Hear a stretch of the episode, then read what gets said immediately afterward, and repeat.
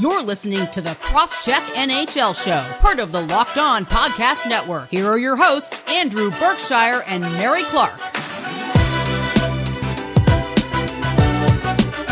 Welcome to the Crosscheck NHL Show. We are back with your Tuesday episode. We've got a very exciting show today. We are going to talk about the early trade deadline returns, who's fitting in, who's not. We've got our Crosscheck segment of the week where we look at are the Pittsburgh Penguins actually contenders again? Because out of nowhere, they're ripping it up. And finally, we're going to look at the surprise, well, somewhat surprise retirement of Andrew Shaw, who is uh, leaving the game due to post concussion symptoms. It's quite the interesting thing going on there. Uh, I'm here with my co host, Mary Clarke. My name's Andrew Berkshire. You can follow us on Twitter at Mary C. Clark and at Andrew Berkshire. And you can also follow the show at Crosscheck NHL subscribe to the podcast wherever you like your podcast to play from, whether it's Stitcher, Apple Podcasts, Spotify, Audacy, wherever. We're there. You look, you search us, we're there. So, Mary, how was your weekend? My weekend was good. Uh, played some video games, did some work. My other job, you know, had a good weekend, relaxed. I, I got to see my grandmother actually this weekend, so that was nice. I got oh, to hug really her nice. for the first time. Uh, in a very long time. I mean, I had seen her socially distanced, um, you know, outside when the weather was nice, like but one day in December. right? But it is different, yeah. Yeah. She got to, you know, come up to my room, meet my meet my cat, all that type of good stuff. So it was good to it was good to have her around. How about you? It, it was it was a good start to the weekend. Uh, we I was able to book a vaccination appointment on I think Oh, Friday. nice. Uh, Quebec finally opened things up to people who have, uh, like who are younger but who have like chronic issues that may cause a uh, a a complication with the virus, and I have asthma, so I qualify. And my wife Okay. is technically a hospital worker, so she got in on the same day as me, which is pretty cool. Nice. Uh, we're excited to get that done, and we had a fantastic day on Saturday. Uh, we were outside all day with the kids, and they had so much fun. And then it was like a two-hour temper tantrum to end the day because the oldest wanted to go back outside, and we were like, "Oh my god, how are we gonna end this?" And it got to the point where I had to like take his bike away. Eh, and- yeah, he had to like get punished. And the next morning, he came into our bedroom and he was like, "Dad, you broke my heart by taking oh, away my pedal bike." Oh no. You're so manipulative. Oh no. That would break me immediately. You probably have a stronger will than I do for that. I of mean, stuff. I think it, it depends on the context, right? But he was so awful that we were like, I don't feel bad at all. he's not gonna he's not gonna make me cry with this. So it was uh, it was a good weekend, but truncated by some some bad behavior. But anyway, uh, beyond the real life stuff, the trade deadline. Uh, we've covered the trade deadline pretty extensively on the podcast, but uh, we're we're now in the early returns area here. Uh, teams are trying to fit in their players who've gone through the COVID protocols. Uh, some players, especially in the on the American teams, haven't had to sit out for as long because uh, a lot of players are vaccinated now. So obviously, there's one area that's been or one team that's had two players that have fit in excellently, and that's uh, Boston, which we kind of called on the podcast. Right, we thought that Mike Reilly was a great fit for what they needed on defense, and Taylor Hall on that second line is going to be like probably transformative for them. And you know, Taylor Hall, I believe, is still at a point per game with the Bruins. Uh, he's scoring goals, which he hasn't done all season. Uh, now that he's not like the primary check every time he goes out on the ice, and Mike Reilly, the the fans are loving him. Uh, already talking about wanting an extension. Both these players might be Bruins for a long time.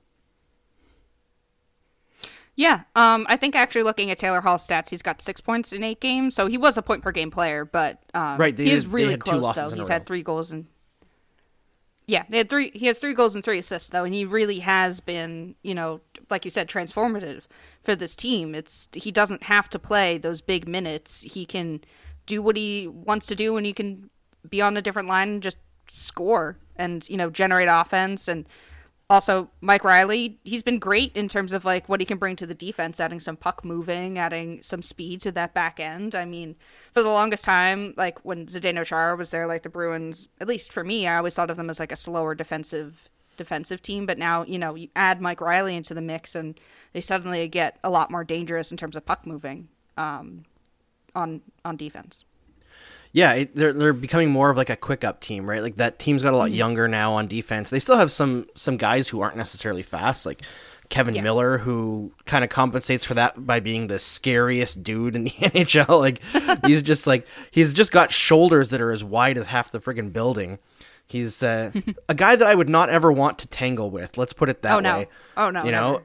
But uh, th- they've kind of revamped their defense. I think better than they've done it with their depth forwards. I mean, I think there's names on there that elicit a, a reaction that's positive, like Jake DeBrusk, Charlie Coyle, but guys that just haven't put it together this season.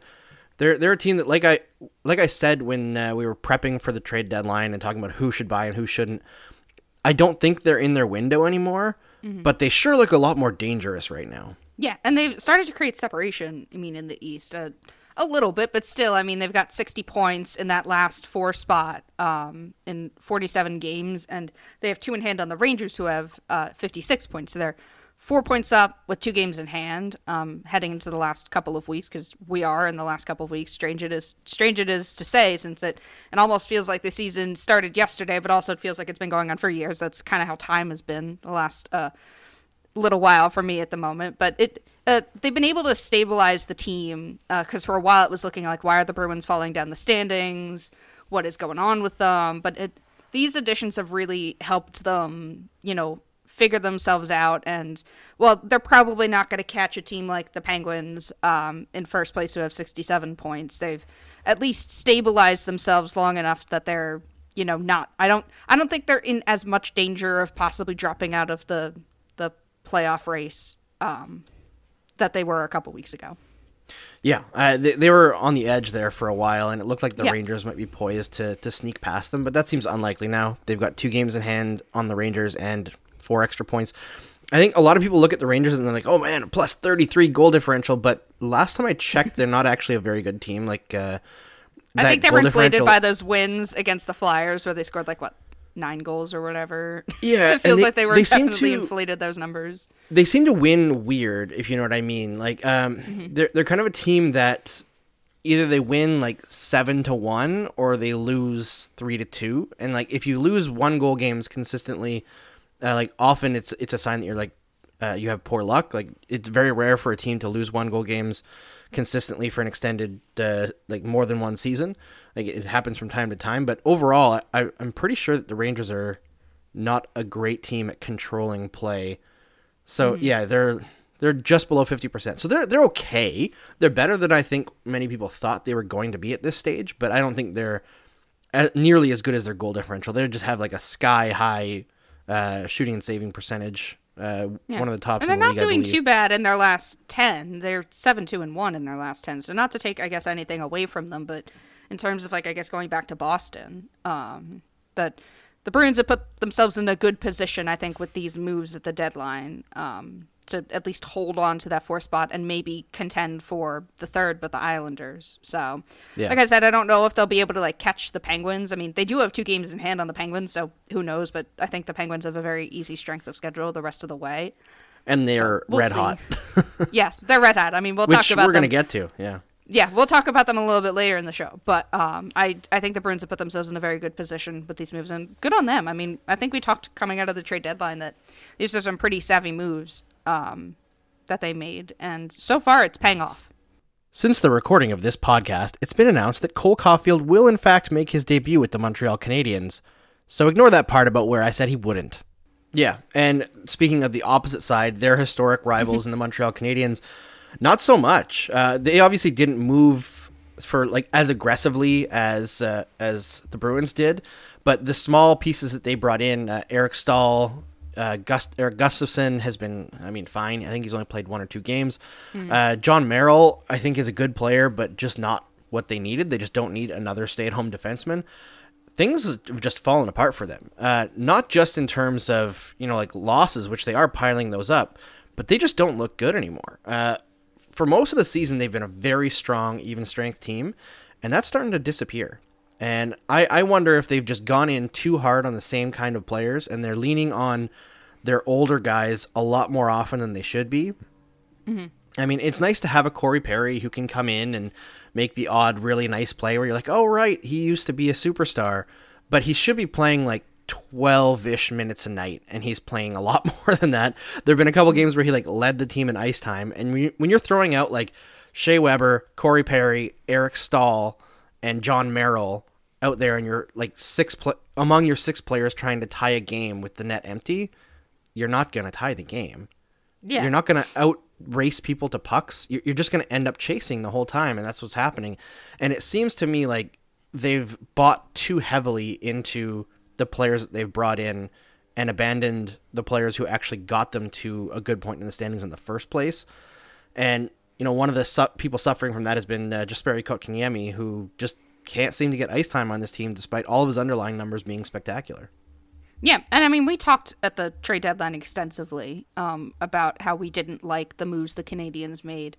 That they really didn't move the needle. Like you said, they're they basically got similar versions of the same player, just a, a little bit different. But they really didn't, you know, make any moves that would help them. And it's like like we talked about. It's like very much the opposite of the Bruins. They're floundering. They their play is dropped off. I mean, they're possibly. I mean, I don't know if they'll drop out of a playoff spot, but Calgary has been gaining on them in terms of like playing like the Calgary is playing even while the Canadiens have been playing very poorly recently and there's a 4 point difference between them and while Montreal has a game in hand it's you know I guess I'm starting to worry about them because of the moves that they've made and we talked like Eric Staal hasn't really you know done much uh, for the team he's got two goals in 12 games, a minus eight. I mean, I know plus minus all that stuff, but but his, his expected goals, like all of his underlying numbers, are terrible too. So like Yeah. the plus minus is fairly representative of what he's done.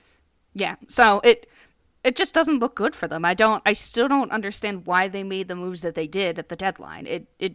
I don't think it's necessarily made them worse, but may, maybe it's very possible. I just I still can't understand what they were trying to do with moves like that instead of going out and trying to get like to swing on maybe a little bit of a bigger defenseman to help them in that regard.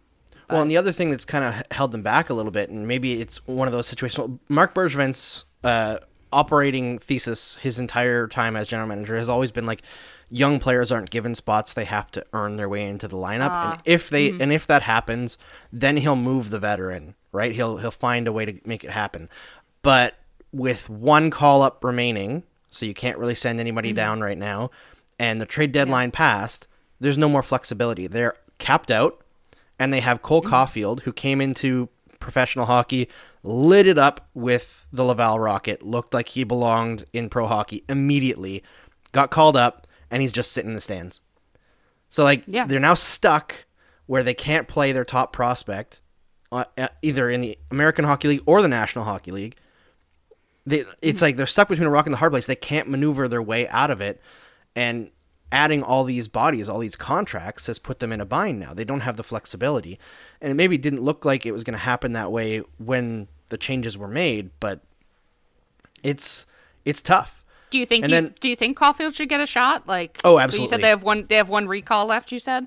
They, they have one recall left, but they don't have the cap space for Caufield. So what they would have to do, uh, according to CapFriendly, who's an awesome, awesome resource, Yep. uh, who works tirelessly to keep everyone informed, uh, they would have to send down Cayden Primeau and call up Charlie Lindgren, most likely, to uh, make things happen uh, for the cap for the goaltending because Carey Price is out right now. And other than that, they could waive Paul Byron, but he's more likely to get picked now after the trade deadline. And if you waive him, they I'm pretty sure they said you can't call him back up unless there's an injury. So it, it's like you once you do this, there's no going back, and I think they're just afraid to do that in case Caufield doesn't like he proves that he's not ready. But this team needs a spark. They need a goal Yeah. scorer, especially with Brendan Gallagher out, and that's not it. But Yeah. speaking of goal scorers, uh, I think we called it perfectly with the Vrana Mantha trade. And I know we're not we're not you know out there with like a hot take here. I think a lot of people really love this trade, but Vrana and Mantha have killed it on their new teams. They look perfect, both of them.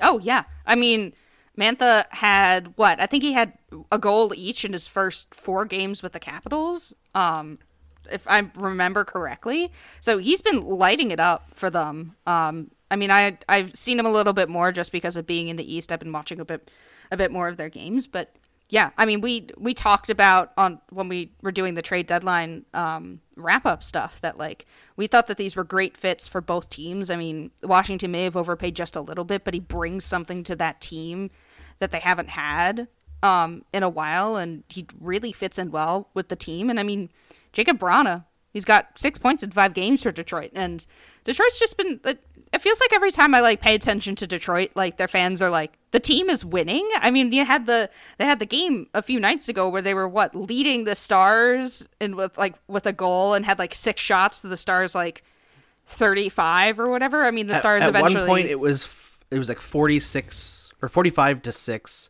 It was also 37 to 3 at one point. Yeah, the, like, it was incredible. I mean, like the Stars eventually won that game to their credit as yes. they should cuz you can't like it's just a fluke of nature if you know you get shut out or if you lose a game like that. But the Stars rightfully won that game. But it was still fun to see. I mean, it feels like every time I turn into Detroit, they they're an incredibly like it sometimes like fun like bottom tier team, and Vrana's added to that, and I uh, he's going to be a great piece for them in the future to build around. He's what twenty five. That's they've got it. They they did well in that trade.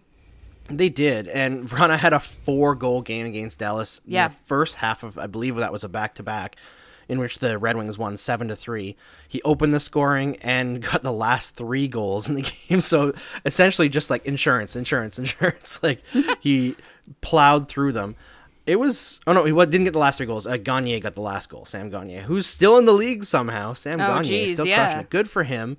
Uh, mm-hmm. Seems to always find a spot. He's a versatile little player.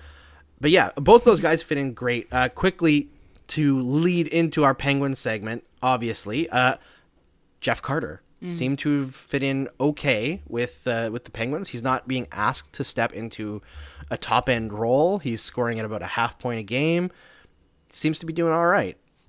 Yeah, I mean, I I'm familiar with Jeff Carter from his time with the Flyers back in my. Youth, oh, are you, Mary? That is. Yeah, as weird as that, it was weird as that is to say, yes, uh, back in my youth.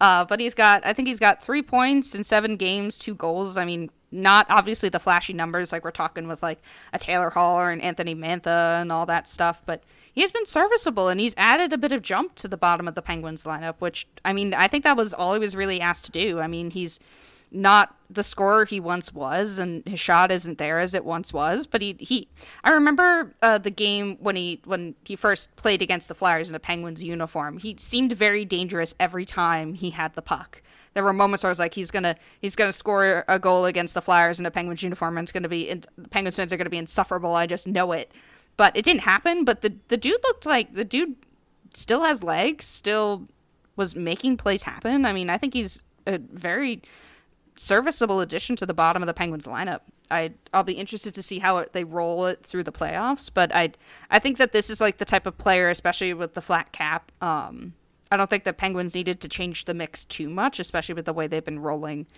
um, with the over the last season. But I think that he adds something to the bottom of that lineup. Yeah, I, I agree. I think he's exactly what the Penguins kind of needed just to to bolster the bottom, give them a bit of depth at center, uh, injury insurance as well. Everyone kind of bumps down the lineup a little bit more. Uh, that whole rising tide lifts all boats mentality. Mm-hmm. I think the Penguins played this right. Um, yeah. They, they look really strong, and we're going to talk about them just in a minute. But speaking of serviceable, your car is serviceable. And if your car needs service and you can do it yourself, you better check out rockauto.com. RockAuto.com is a family business serving auto parts customers online for 20 years. You can go to rockauto.com right now on your computer or with the computer in your phone in your pocket called a phone and uh, shop for your auto parts and body parts from hundreds of manufacturers. Why would you accept high prices at a chain store when you could go to rockauto.com and get big savings and compare prices of, from multiple manufacturers? Often, chain stores eh, or storefronts only have a couple of options. RockAuto.com has a plethora of options for you to browse. You can load up your vehicle and see everything they have available. RockAuto.com's catalog is unique and remarkably easy to navigate. You can quickly see all the parts available for your vehicle and choose the brands, specifications, and prices you prefer. Best of all, prices at RockAuto.com are always reliably low, and the same for both professionals and do it yourselfers. Why spend twice as much for the same parts? They have everything from engine control modules and brake parts to tail lamps, motor oils, and even new carpet.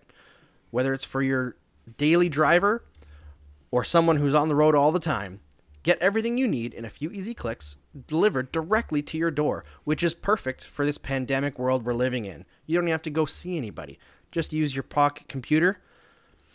Go to rockauto.com right now and see all the parts available for your car and truck. Write locked on in their How Did You Hear About Us box so that they know we sent you.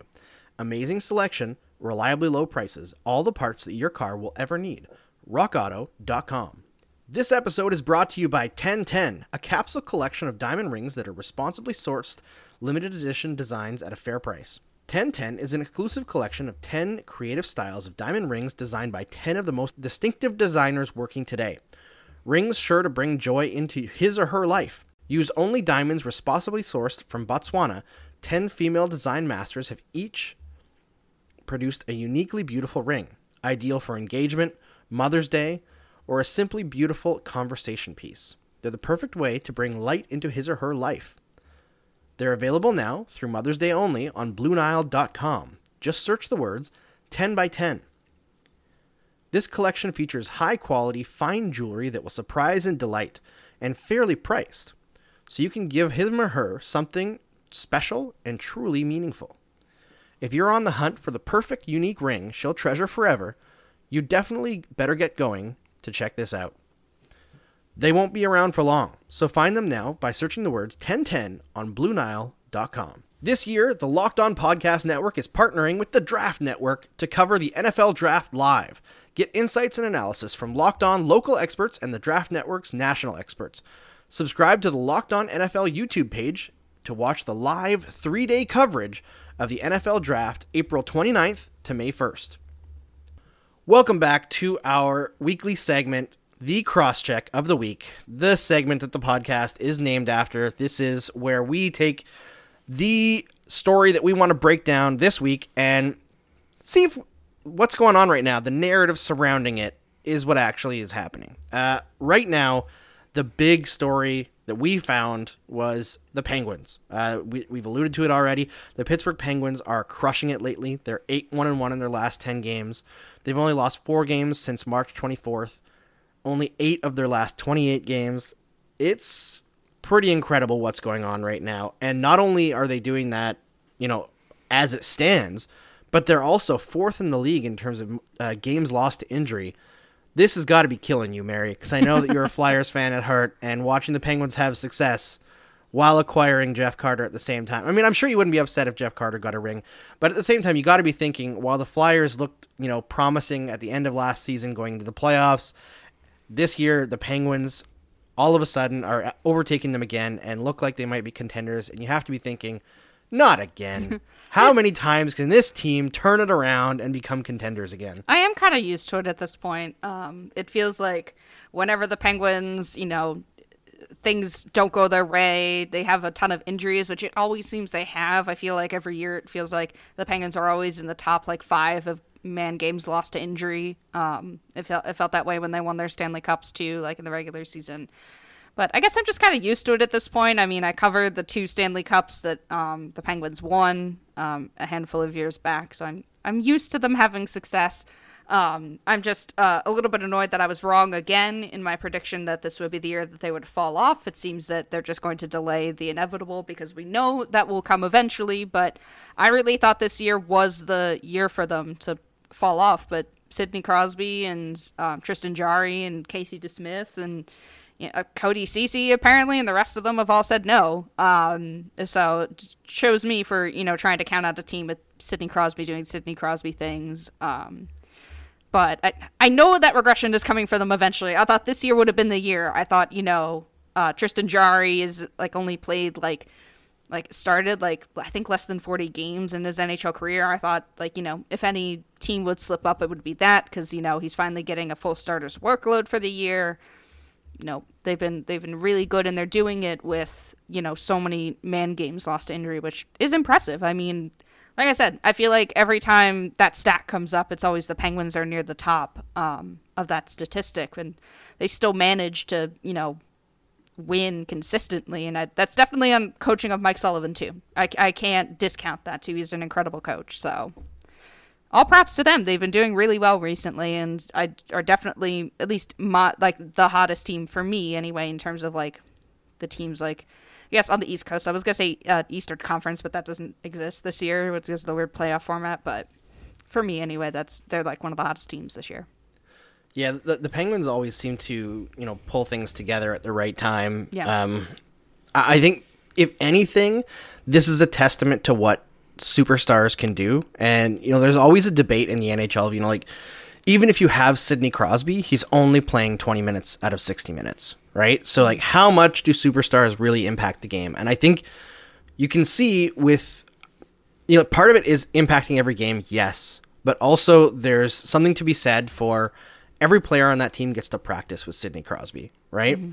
And there's a consistency a through line of i think this is now the 16th year of sidney crosby's career of always having sid there. Mm-hmm. And chop a couple years off of that and you got malkin as, as well right? And this is why like as much as the oilers are super frustrating to me in terms of like what they haven't been able to do if they can convince Draisaitl and McDavid to not try to get out, they have a much longer cup window than an average team because those players are so good. And the Penguins, by all you know metrics of uh, like age curves, should not be good anymore. Uh, they should not be a contender anymore. Their best players are, for the most part, in their mid thirties. Uh, Malkin, I think, is he must be thirty five now because he's a year older than Crosby. Uh, Crosby's my age, a couple months younger, but uh, Malkin's yeah, so he- 34, by the way. Malkin's 34. Okay, so he's he'll, he must be turning 35 shortly because Crosby's also 34. He would have turned that August 7th. So so they're they're an old team by like in terms of their core. Their core is old. You wouldn't expect them to be high end contenders, but those superstars they just change everything. It- Yeah. It, changes everything. Everyone gets to play with them. Everyone gets to learn from them. I don't think you would see somebody like Bryan Rust become like an atten- a potential 30 goal scorer Yeah. outside of a team like the Penguins. The you know, Sidney just Crosby effect is real. Like it is very real, and that really speaks to the type of player he is. I mean, he, like, you always talk like, or like you hear like the stuff like when the Ovechkin Crosby debate comes up that like Sidney Crosby, like you know, I mean, like Ovechkin has him on terms of like being the pure goal scorer, but Sidney Crosby is the overall package. Like he just Yeah. he does everything and he elevates his player like the, his teammates completely. I mean, there's always been that thing when like you know Sidney Crosby would play with like Chris Kunitz and you know elevate Chris Kunitz to you know the levels of a 30 goal scorer, like much like Bryan Rust. Like these guys who wouldn't be that good are just elevated just because Sidney Crosby is just that fantastic of a player. So, I mean, all the props to him, and I mean, he really has been defying the age curve. I mean, I, I guess I shouldn't be surprised because he's been so fantastic throughout his career. But like you said, he's 33, 30, 34. Dude's the an incredible player. He's got 56 points in 48 games, uh, 20 goals on the year. Like he just he does it all. Like and and I I know as like a Flyers fan I like shouldn't be like, "Oh, it's fun to watch the Sidney Crosby," but it is. The dude is an incredible player. He's fantastic. Like he's so frustrating to play against, but he makes these plays happen and he elevates the rest of his team and it's just an it, it's been a joy to watch even though it's been frustrating to see him on, you know, my cursed rival uh and all that, but it he really is uh, such a fun player to see play and I I know that regression will happen for him eventually, but it has been fascinating to see this year that he's just like not this year, not this time. Yep. He just deny, deny, deny. Yep. And by the way, I was wrong. He is 33 and Malkin's 34. I was screwed up because I'm already 34, Ah. and I was like, yeah, this year's over. I have no concept of time now that. oh, uh, it's okay. With COVID, you yeah, know? COVID times concept of time is just all over the place. I get you. Yeah, 2021's over, right? Oh yeah. But yeah, so the thing about Crosby that's so incredible is aside from the fact that he's defying the age curve, he's also defying like what we should expect from players who've been injured so severely. You know, he's lost over two seasons of his career to injury. Uh, a lot of it to cheap shots also. Yeah. So it's like and that's not even mentioning what he's played through. And I think most people who watch Crosby day in day out and then compare it to like the playoffs what he does, I think most people think that he doesn't give it 100% during the regular season. Maybe he has more this year because Malkin's been out so long, but for the most part, I think Crosby kind of coasts in the regular season compared to what he's capable of doing to save it for the playoffs, and that makes all of his numbers even more incredible. And just basic numbers, there was a thing going around earlier this week because Crosby got his 56th point of the season, and that means that he is guaranteed a point per game even if he goes scoreless the rest of the way. Mm-hmm. He is now the second player in NHL history to begin their career with 16 straight point per game seasons. Jeez. The only other player to do it is Wayne Gretzky. Yeah. I Mario figured. Lemieux, 15, right? He missed so much time with injuries. Nobody else. Like, that is quite the company to keep. Yeah. And, you know, maybe we'll see that from McDavid as well.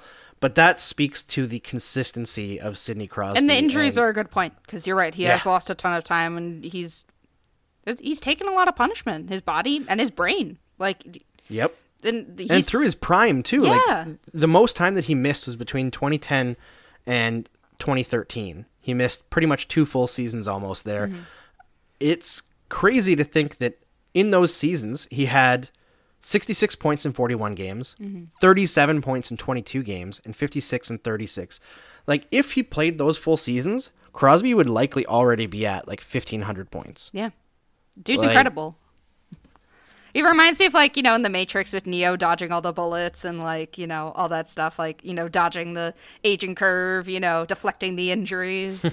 dude's just dude's just on another level, and um, we're gonna be we're gonna miss it when he's gone. Um, because he will because he will obviously eventually leave the league. I mean, who knows when? Um, hopefully it's not cut short by injury or anything, but we'll eventually have a time where Sidney Crosby is not in the league, and we're definitely going to be a lesser league for it. I think. Right. And I mean, Sidney Crosby, he'll always have, you know, uh, I'll always be a big fan of him for the gold medals alone. No, it, I mean, that uh, that hurts. not to that hurts a lot. that. Yeah, I know that hurts. I, that might hurt even more than the than the Penguin stuff. I was oh, I was so in on that um that Olympics, and when he scored, I was like, of all the players, it had to be Crosby for Canada. but I I do And- take pride in the in the women's uh, shootout win uh, the other year. So that was I have no idea what you're talking about. uh I've huh erased uh that huh from my Andrew. All right, all right. I see ya. Oh man, it just had to be the Lamoureux twins too. just had to what be. a what a goal! I still think about that goal was a all f- the time. it was a phenomenal goal. Yeah. It was a phenomenal goal. And a phenomenal game. I swear and not to get too super off topic because we shouldn't because this is about the Penguins, but I, I was thinking the other day because somebody asked me or asked Twitter. I think it was uh, DJ Bodega Cat, uh, Chris. Mm-hmm. yeah. Uh, who he asked like, what are the ten best uh, play, NHL playoff games the last ten years? Or I don't know if I don't even said ten best, but he's like, what are the best ones? And I was trying to think of like what were the best games period that I can think of that I've watched in my life for hockey. And I swear, five of the top ten are women's hockey games. Mm-hmm. And that isn't like, oh look, there it's half and half. That's fair. Well, I haven't watched nearly as many women's hockey games Yeah. as I have men's. But those high level tournaments, one- especially between Canada and the Yeah. US, turn out some of the most amazing storylines. God, the one, the one where they hit the post, the U.S. Oh woman hit the post. I and think that's the greatest game I've ever seen in my life. Yeah, I mean that still crushes me. I watched that in college, uh, and I think I watched it in like on like the big screen in um in like the student lounge area at school. Like that crushed me. That was oh, I think about that one too a lot because like the pocketing the post. Oh, we could go on that for a while, but we should probably get back to the Penguins. But yeah, I mean there have been some incredible women's games over the years in the Olympics and all that. So Yeah, they're they're they're fantastic, Mm-hmm. and it. I think I wish we could have access to more, and I think we're getting that way. Mm-hmm. Yeah. But back to the Penguins to avoid becoming the Olympics slash Sidney Crosby hour. Uh-huh. uh Tristan Jarry and Casey DeSmith have been a big part of this as well. Neither of them have been amazing, but both of them have been good. Yeah. And being able to share the net between two goaltenders you can trust is, you know, a, a really smart way for the Canadian or not sorry for the uh, for the Penguins to, to to to do this. Obviously, Jarry is going to be the starter when the playoffs come. Uh, I think they've kind of lucked out in terms of having two good goaltenders that uh, can share the load like that. Mm-hmm. Yeah. But to be the sourpuss, there are some things about the Penguins that are a little bit suspect this year. I am I looked into them from the data side and as much as it's a great story and you know the perseverance is there and you can never count them out and Malkin's on his way back so they're still going to be scary But overall, at five on five, the Penguins are currently controlling goals 6.4% at a 6.4% higher rate than they are expected goals. And in all situations, it's 4.5%. And their performance, all of that is based on shooting, which makes a little bit of sense, right? The Penguins are a talented team. Crosby historically elevates shooting percentage while he's on the ice. Uh, you know, Jake Guentzel, fantastic sniper. But if you look into the team's history, overall, over the last five years before this year, they have averaged uh, outscoring their expectations by about 1.36 goals per game, which is a lot. That's a lot to outdo your actual expected goals. This year, it's a six year high of plus 0.58, according to Evolving Hockey. So that's over half a goal a game more offense than they're expected to get. And if you look at their last six years, this is actually the season with their lowest expected goals for in all situations per 60 minutes. It's just 2.75 when they've averaged about three over the previous five years. So I think as much as this team is, you know, a very dangerous team, they have pieces that can crush anyone on any given night and they can win a couple rounds out of nowhere. I think they're a bit of a paper tiger. Mm. Interesting. I mean, I I obviously can't argue with the numbers, and I won't do that because that's not what we're that's not what we're here to do. Uh, but yeah, I mean, you make interesting points. Uh, so that signals to me that a regression of some kind is coming for them. Do you think that? Do you, I guess do you think Penguins fans should be worried that you know the numbers are going to start to slip, and will that happen maybe at like the end of the season, or heaven forbid in the playoffs, and they you know take a first round exit to you know, if they remain in the top of the East, you know, they could take a first round exit, exit to like Boston or something. Like, do you, is that in the realm of possibility here? I I'm, I wouldn't like it's definitely possible. Uh, Boston's a good team, even if they were as good as their numbers say. I don't think you know a first round victory is guaranteed over a team like Boston. Uh, I don't know is Tuukka Rask still out in Boston? Uh, I know he was injured, but I I do wonder if Rask is out and the Bruins end up starting Halak if they have a bit of a flashback to. Uh, okay, Rask appears to be back. Yeah. But if Halak ends up taking that net, if if the Penguins have a bit of a flashback to 2010, because that wasn't a very great year for them. They were expected to win the cup, just like the uh, Capitals were before them, and Halak kind of toasted them both off. Yeah. Uh, I, I think the Bruins are good enough to, to win that series. I would still favor the Penguins. Yeah. But yeah, it, it's it's a it's a tough one. I think that whenever you have a, a team that's just tearing it apart in like goal differential and wins and everything's going right for them, usually they're getting a little bit luckier than they like than their actual results show. Like that's just a good rule of thumb. Never buy into the highs as high as they are. Mm-hmm. Never buy into the lows as low as they are. But I I I don't want to tell Penguins fans to be worried, but I wouldn't be super confident either. I think it's closer to last season when they went into the the play-in round and they were a little bit nervous about facing Carey Price, mm-hmm. and you know their fears were actualized. I, I think they're in kind of a similar situation this year. They're just riding a little bit high. Yeah. But heading into the playoffs hot is never a bad. Thing. I was gonna either. say, like, you need a bit of luck. I mean, we've talked like it feels like every like every Stanley Cup winner gets lucky in some way, shape, or form. Like, just Absolutely. that's just that's just the way it is. So maybe the Penguins are hitting that stride now, and it'll coast them through at least maybe the first round, and maybe we'll see a drop off later. But maybe they could continue to ride it. But like you said, you need to get a little bit lucky in this league, and that's Absolutely. And if and Malkin coming back, Yeah. like early season Malkin, I it wouldn't even make a big difference. Oh, no, no, no, Really but- struggled to start the year. But if regular Malkin comes back, that's a different layer that this team adds. Yeah, right? I mean, like you said, regular season Malkin wasn't, you know, anything inspiring, but we know that the dude can turn it up when needed. And coming into the playoffs, I think the dude is going to be hyped. I, w- I would imagine so. Anyway, Absolutely. And if you want more on the Pittsburgh Penguins, you can check out out Locked On Penguins, our brother podcast, sister podcast. I- let- let's say sister. I think that's the classical term.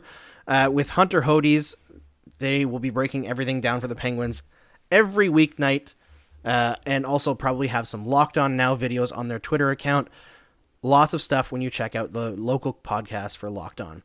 And coming up on Thursday, our guest is going to be classic pretend Penguins fans, pretend Penguin fans from uh, She's Not That Into You, Jay Baruchel. Yeah, you were teasing this hard last week. I wanted to hold off just in case, you know, just in case things fell through, but we got confirmation that he'll be on the show, and I'm very excited. Talking to an actual celebrity, we're pulling some, we're pulling some big guests, and He he will probably repel that if you call him an actual celebrity. He'd probably be like, nah, I don't nah, think. I'm okay. I I know, but we're. I've never. I don't think ever spoken to at least a person of that fame that has been in that you know many Hollywood films. Uh, so we'll see. We'll see how it goes. I'm gonna try not to be too nervous around him because I really enjoyed his work. I mean, I mostly know his work from um, How to Train Your Dragon because I'm a big animation person, but he's been in a lot of great films. I mean, I saw Goon, of course, uh, so I'm familiar with him there too, and I know his hockey expertise and all that. But uh, it'll just be funny to just have him on the podcast, and I know from you talking to me about it, he's he's got some good stories. He's a fun guest. So I'm very excited for us to talk to him and for to share that with you all.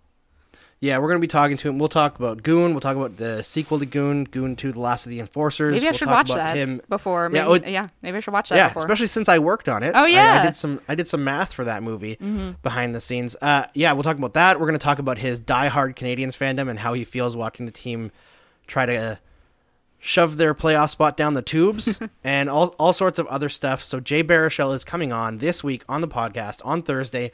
Make sure you listen to that episode. If you want to bet on sports, the site you should check out is Bet Online. Bet Online is the fastest and easiest way to bet on all your sports action. Football might be over, but the NBA, college basketball, and the NHL are in full swing, with playoffs on the horizon. BetOnline even covers awards, TV shows, and reality TV.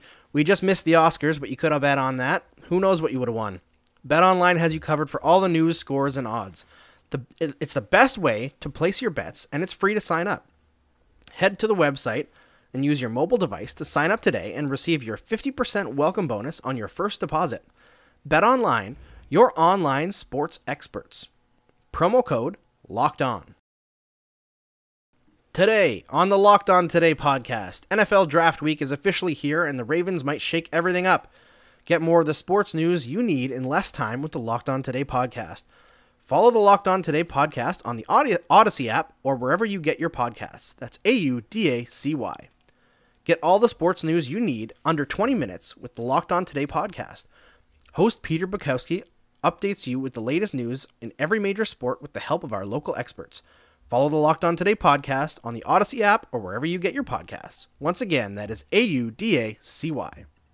So, Mary, uh, as someone who followed the Canadiens or covered the Canadiens for a long time now, uh, it's not a huge surprise that Andrew Shaw announced his retirement today uh, through the Blackhawks official Twitter account with a little video uh, with a retrospective of his career. Uh, just because I've like followed his injury history, but at the same time, in the middle of a playoff hunt, uh, a little bit shocking. I think a lot of folks who don't follow uh, the the Blackhawks or the Canadiens when he was there very closely were pretty surprised to see such a strong competitor uh, just call it quits like that. But you know, uh, his doctors have been consistently pushing him to do this.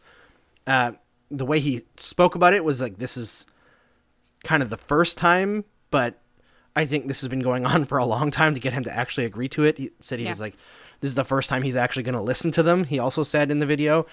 So this has been a long time coming. Uh, Shaw has had a litany of concussions. Part of that is just you know the way he plays. He's very much a lead with your head kind of guy. Uh, physical, puts himself in dangerous situations all the time. Uh, also an agitator, so he gets people angry at him.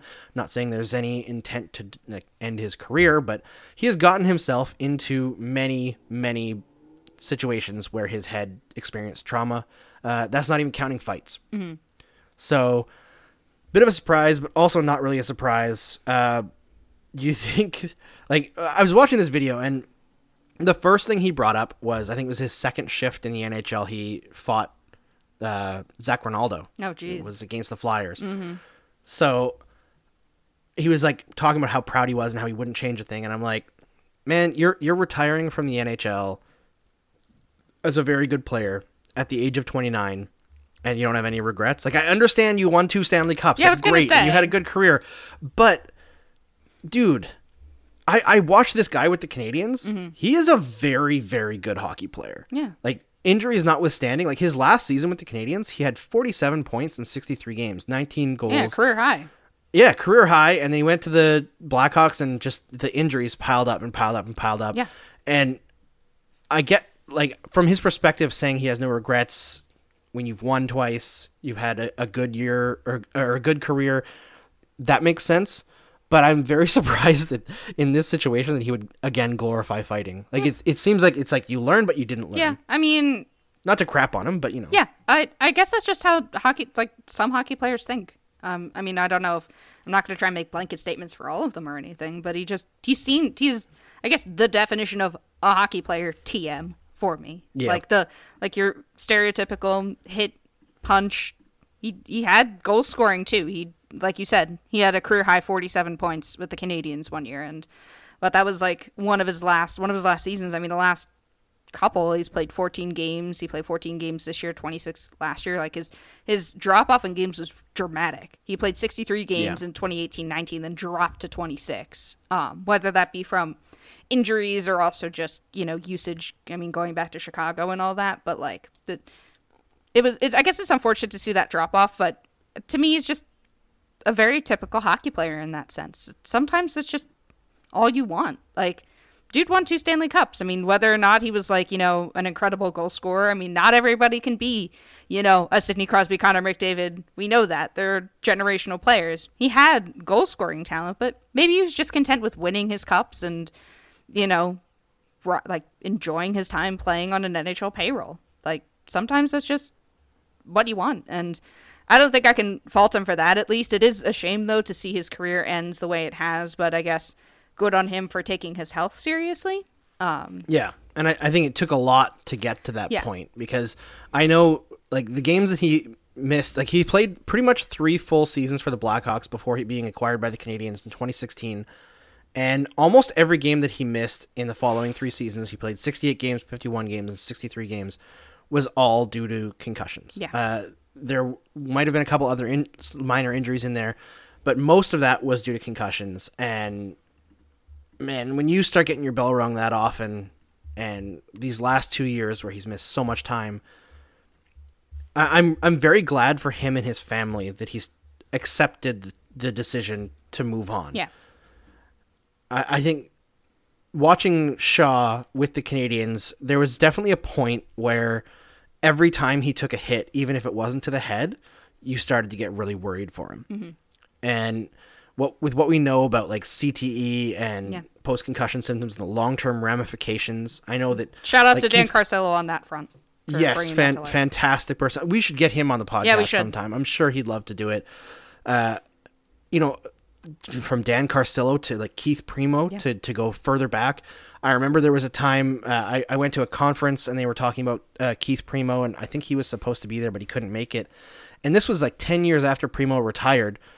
And he still was in the, the situation where if he got up off the couch too quickly, he would pass out. Yeah. He'd get dizzy and pass out.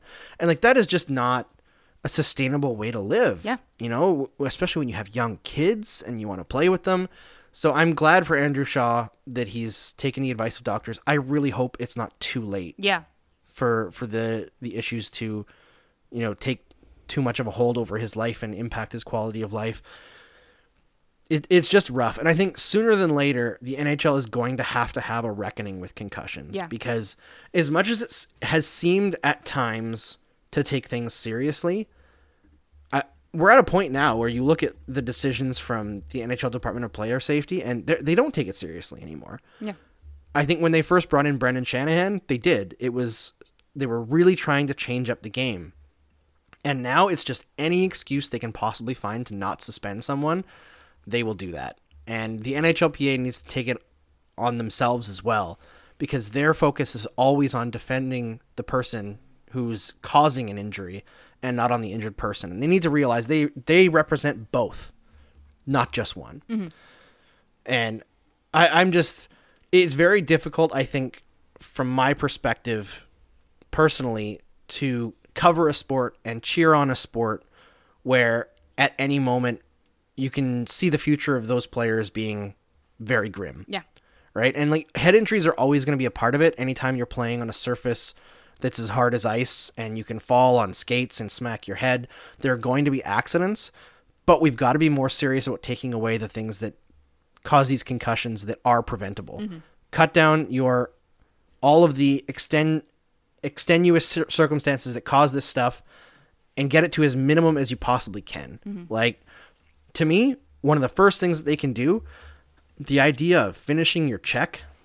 I hate that term because you know what that means? The puck's gone. Yeah. And this whole like half second that they pretend to enforce, it's it's got to go. It's got to go. Yeah, I mean, fighting is a big thing too. That's you know come down in recent years, and I'd I'd like to hope that you know the less fighting um, there has been in the NHL, you know, the safer players' brains will be. But things happen, hits happen, and obviously concussions aren't all you know on you know fights and stuff like that. But yeah, I mean, we've seen how it's impacted in the NFL too. I mean, that's I guess the bigger on the bigger stage, the NFL and their concussion thing is on a bigger stage than the NHL's is. But I mean, I mentioned Dan Carcillo. He's done great work um, bringing that stuff to light. Um, I would like to think more players are going to speak out and hopefully change things for the better um, as the years goes on. And hopefully, you're right. It isn't too late for Andrew Shaw and his, you know, his health. Hopefully, he got out when, you know, his health is still, you know, still there.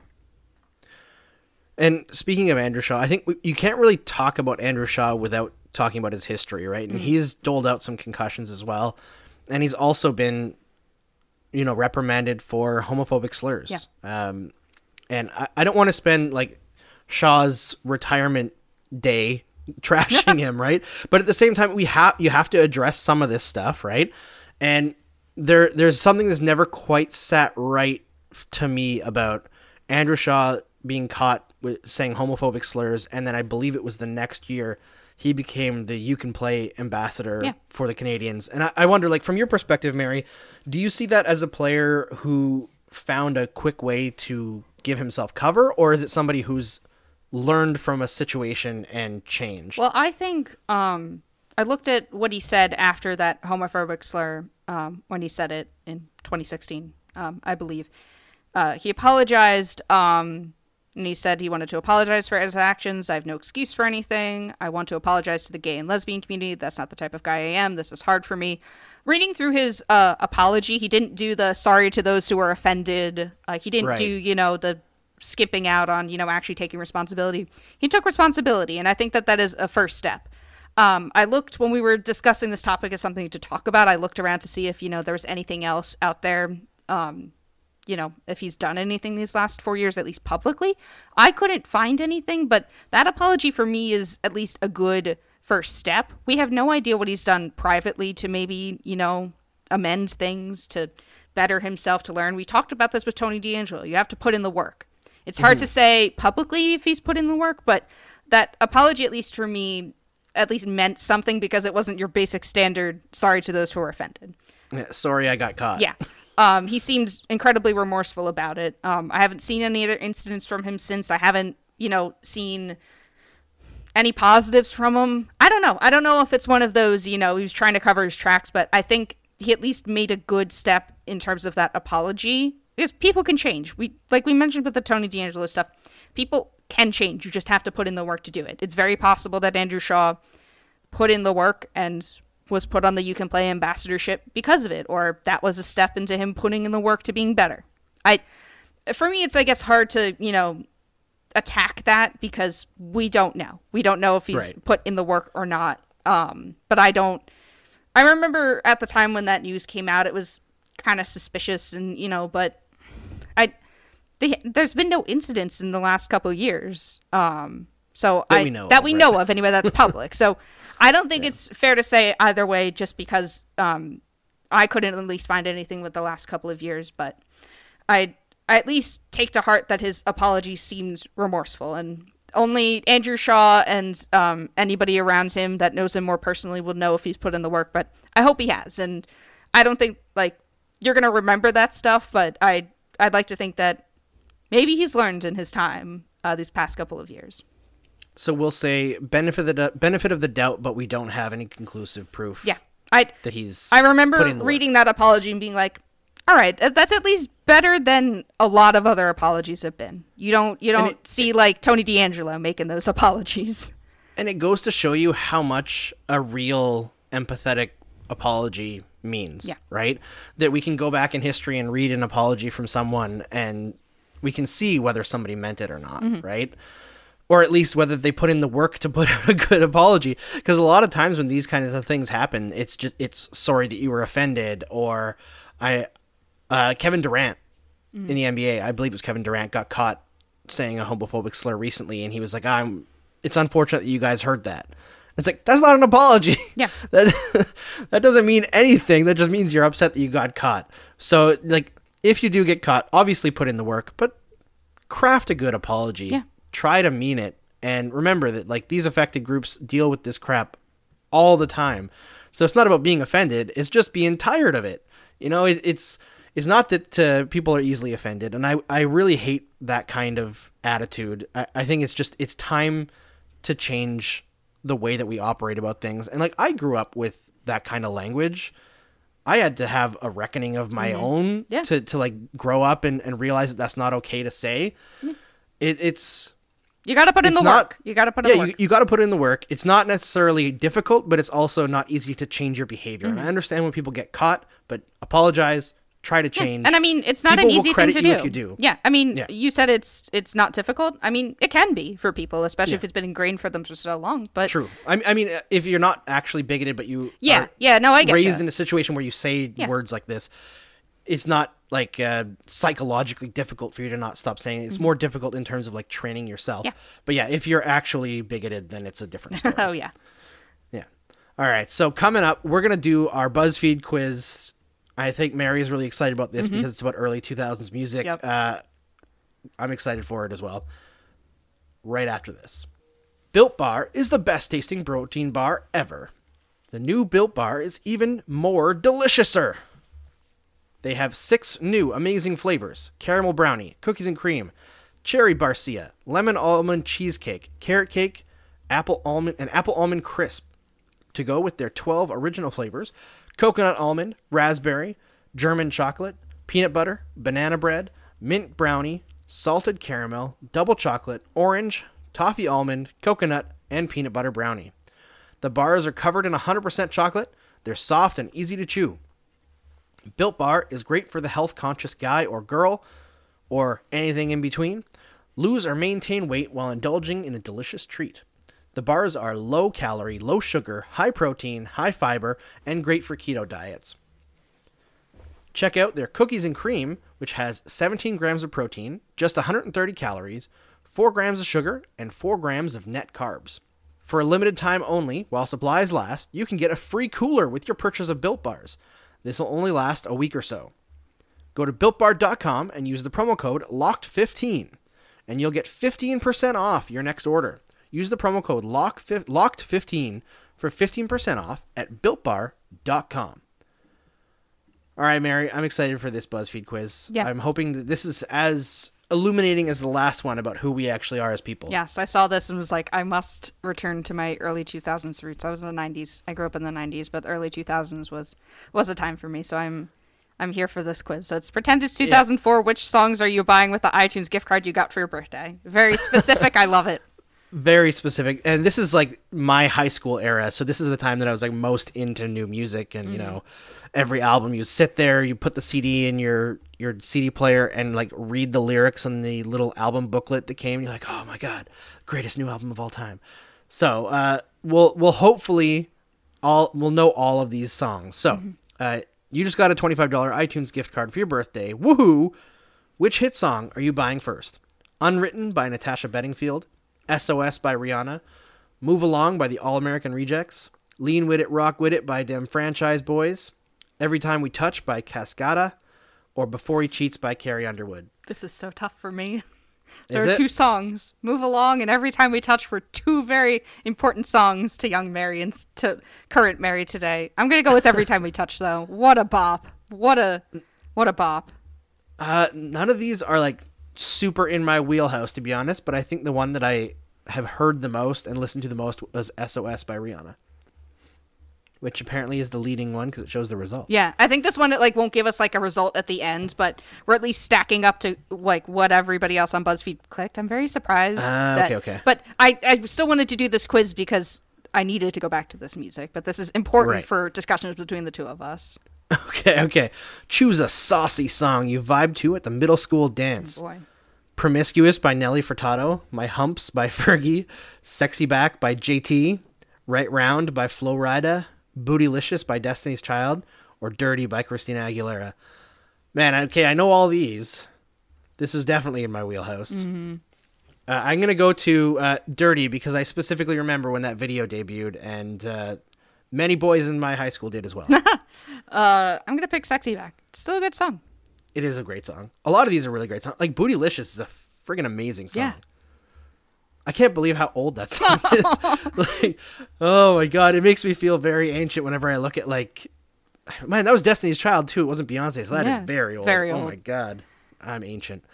Which Y2K Heartthrobs track are you adding to your playlist? Love Bug by the Jonas Brothers. They were not out in Y2K, They were in the 2000s. But not like Y2K is 2000. Okay, hold on. Okay. All right, continue. I'll look. Miss Independent by Ne-Yo, Bye Bye Bye by NSYNC, What You Say by Jason Derulo, How Do You Sleep by Jesse McCartney, or One Time by Justin Bieber. Oh boy, young, uh, like very young Justin Bieber. Oh, these are all good. Part of me wants to pick Jonas Brothers, but I love Jesse McCartney. Gotta, gotta go with my boy Jesse McCartney. I know that that's an unpopular pick, but uh, I still think his songs are, oh, early 2000s magic for me. Uh, was is What You Say by Jason Derulo the one from that SNL skit? Yes. Okay, that one. Mm-hmm. I, that skit will forever make me laugh. Yeah, that's fair. That's the, solid. The most popular is obviously Bye Bye Bye. Yeah. It's, also, it's a great If one. uh, Backstreet Boys was in here, I probably would have picked that because they were what I grew up with. you know what? I'm, I'm with you. I think Backstreet Boys are the best boy band, right? Like, that's not Mm-hmm. Yeah. even up for debate. Like, NSYNC was fine. Yeah. But Backstreet Boys, they rock. Like Backstreet Boys, every single was amazing. Yeah, every single was amazing. I yeah, Backstreet Boys is the first uh, CD I bought for myself growing up. A lot of good memories. Glad we're glad we're both in agreement that the Backstreet Boys are the best here. Sorry. Okay, so if if you love the Backstreet Boys, we talked about this off podcast last week. But Mary, have you seen This Is the End yet? uh, no, I haven't. Okay, so you have to watch that before we have Jay on the podcast because I, I'm not going to spoil anything for you, but I think you're really going to love that movie, right. especially the end. All right. Okay, enough boy talk. Pick an empowering bop from a powerful lady. Hollaback Girl Gwen Stefani, Pretty Girl Rock by Keri Hilson, Glamorous by Fergie, Single Ladies by Beyonce, Miss Independent by Kelly Clarkson, or Potential Breakup Song by Aly and AJ. Potential breakup song. Yeah, Potential breakup think I- song. The new explicit version that they put out uh, earlier this year. A plus. Absolutely love Aly and AJ. They're the best. I think the the song that I most identify with, like in my youth, is probably Hollaback Girl, but Also I gotta go song. Single Ladies. Yeah, yeah. Single Ladies has really stood the test of time. Yeah, that's true. Yeah. I'm here for it. All right. Which song are you flicking your bangs to the side boy. for? Well, never really had those, but uh, let's see. It's It Ends Tonight by the All American Rejects, Shake It by Metro Station, Soul Meets Body by Death Cab for Cutie, Sugar We're Going Down by Fall Out Boy, I Write Sins Not Tragedies by Panic at the Disco, or Cupid's Chokehold by Gym Class Heroes. I'm going "Shake It" by Metro Station. Still a great song. I know that that's probably not. A, and looking at the list of the song, the top songs, yeah, "Panic at the Disco" and "Fall Out Boy," great. But I don't know. I loved the one-hit wonder of Metro Station was "Shake It." What a good song. Yeah, I think I might go with Panic at the Disco. Yeah, I'm not surprised that that's at the top. That is, those three are my top three I, of that list. But I, I very much love the love "Shake It." Great song. All right. Pick a song that's all rhythm and no blues. Sexy Can I by Ray J, Replay by Zendaya, Yeah by Usher, Disturbia by Rihanna, One Step, Two Step by Ciara. Oh my god, that song was so huge. uh, Whatever You Like by T.I. I find One Step, Two Step, and Yeah were massive where I grew up. I think I have to go with Usher just because that song was on the radio like 50 times a day. I picked Disturbia. I love that song. Uh, That might be my favorite Rihanna song. It's it is Really? up there. I really liked it a lot. Yeah, still do to this day.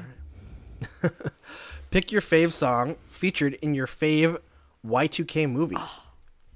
Fallen by Mya from A Cinderella The one Story. with Lizzie McGuire, Uh, the Tide is High by Atomic Kitten or I guess from the Lizzie Duff. McGuire movie. Yeah, I guess Hilary Duff. Yeah. But yeah, Past That Dutch by Missy Elliott from Mean Girls. Perfect Day by Hoku from Legally Blonde. oh boy, Stolen by Dash- Dashboard Confessional from Sydney White. Or No Sleep Tonight by the Faders from She's This the Man. This is so hard because I oh, love. this one's easy for me. I love the Lizzie McGuire movie, but also the Cinderella, a Cinderella story with uh, Hilary Duff. Great, Legally Blonde, fantastic. Ugh. What are you picking?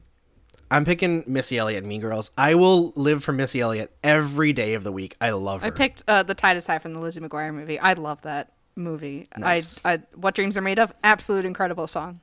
Can't beat it. All right. Finally, you have just enough money left to buy an album. Which one are you buying? Oh, okay. It's a picture. Okay. Uh, Songs About Jane by Maroon 5. Love Angel Music Baby by Gwen Stefani. Paper Trail by T.I. Breakaway by Kelly Clarkson. Monkey Business by the Black Eyed Peas. Or A Little Bit Longer by Jonas Brothers. Hold on, I'm gonna look up the songs for a little bit longer. Uh, you can you can pick your answer, but I wanted to just see the the songs on this list. All right. I hate Maroon 5. That's easy. Uh, I think I might have to go with Gwen Stefani. All right, hold on, hold on. I'm stalling. I'm stalling. Um, um, I'm gonna pick Jonas Brothers. I'm just gonna do it. Why not? All right. Kelly Maroon 5 Clarkson. the most popular. Yeah, Kelly Clarkson would have been my second though. That's what was what I was deciding between the two. But Kelly Clarkson has some good pipes, that's for sure. I feel like we learned a lot about each other. I mean, I I'm very much set in my ways of I loved, you know, I mean, Paramore is my favorite band, so I'm very sad that there was no Paramore on this list because they were what I grew up with and was definitely a gateway to a lot of other music I've grown to enjoy today. But uh, uh you can tell that my roots are in like emo, pop punk music. So Yeah, speaking of like emo and pop punk, I'm shocked there's no Blink 182 here. oh yeah. That was like my jam in high Yeah, school. Yeah, well, I'm sad we both didn't get our do? we both didn't get our our our fave bands at the times. It seems, but this is true. All right, that's all we've got for you today. Please come and check us out on Thursday, where we'll be interviewing Jay Baruchel. He's a good friend of mine. He's a great person and has created some fantastic movies over his career. We're both really excited for it. Hiccup from How to Train Your Dragon. We'll make sure he brings Toothless as well.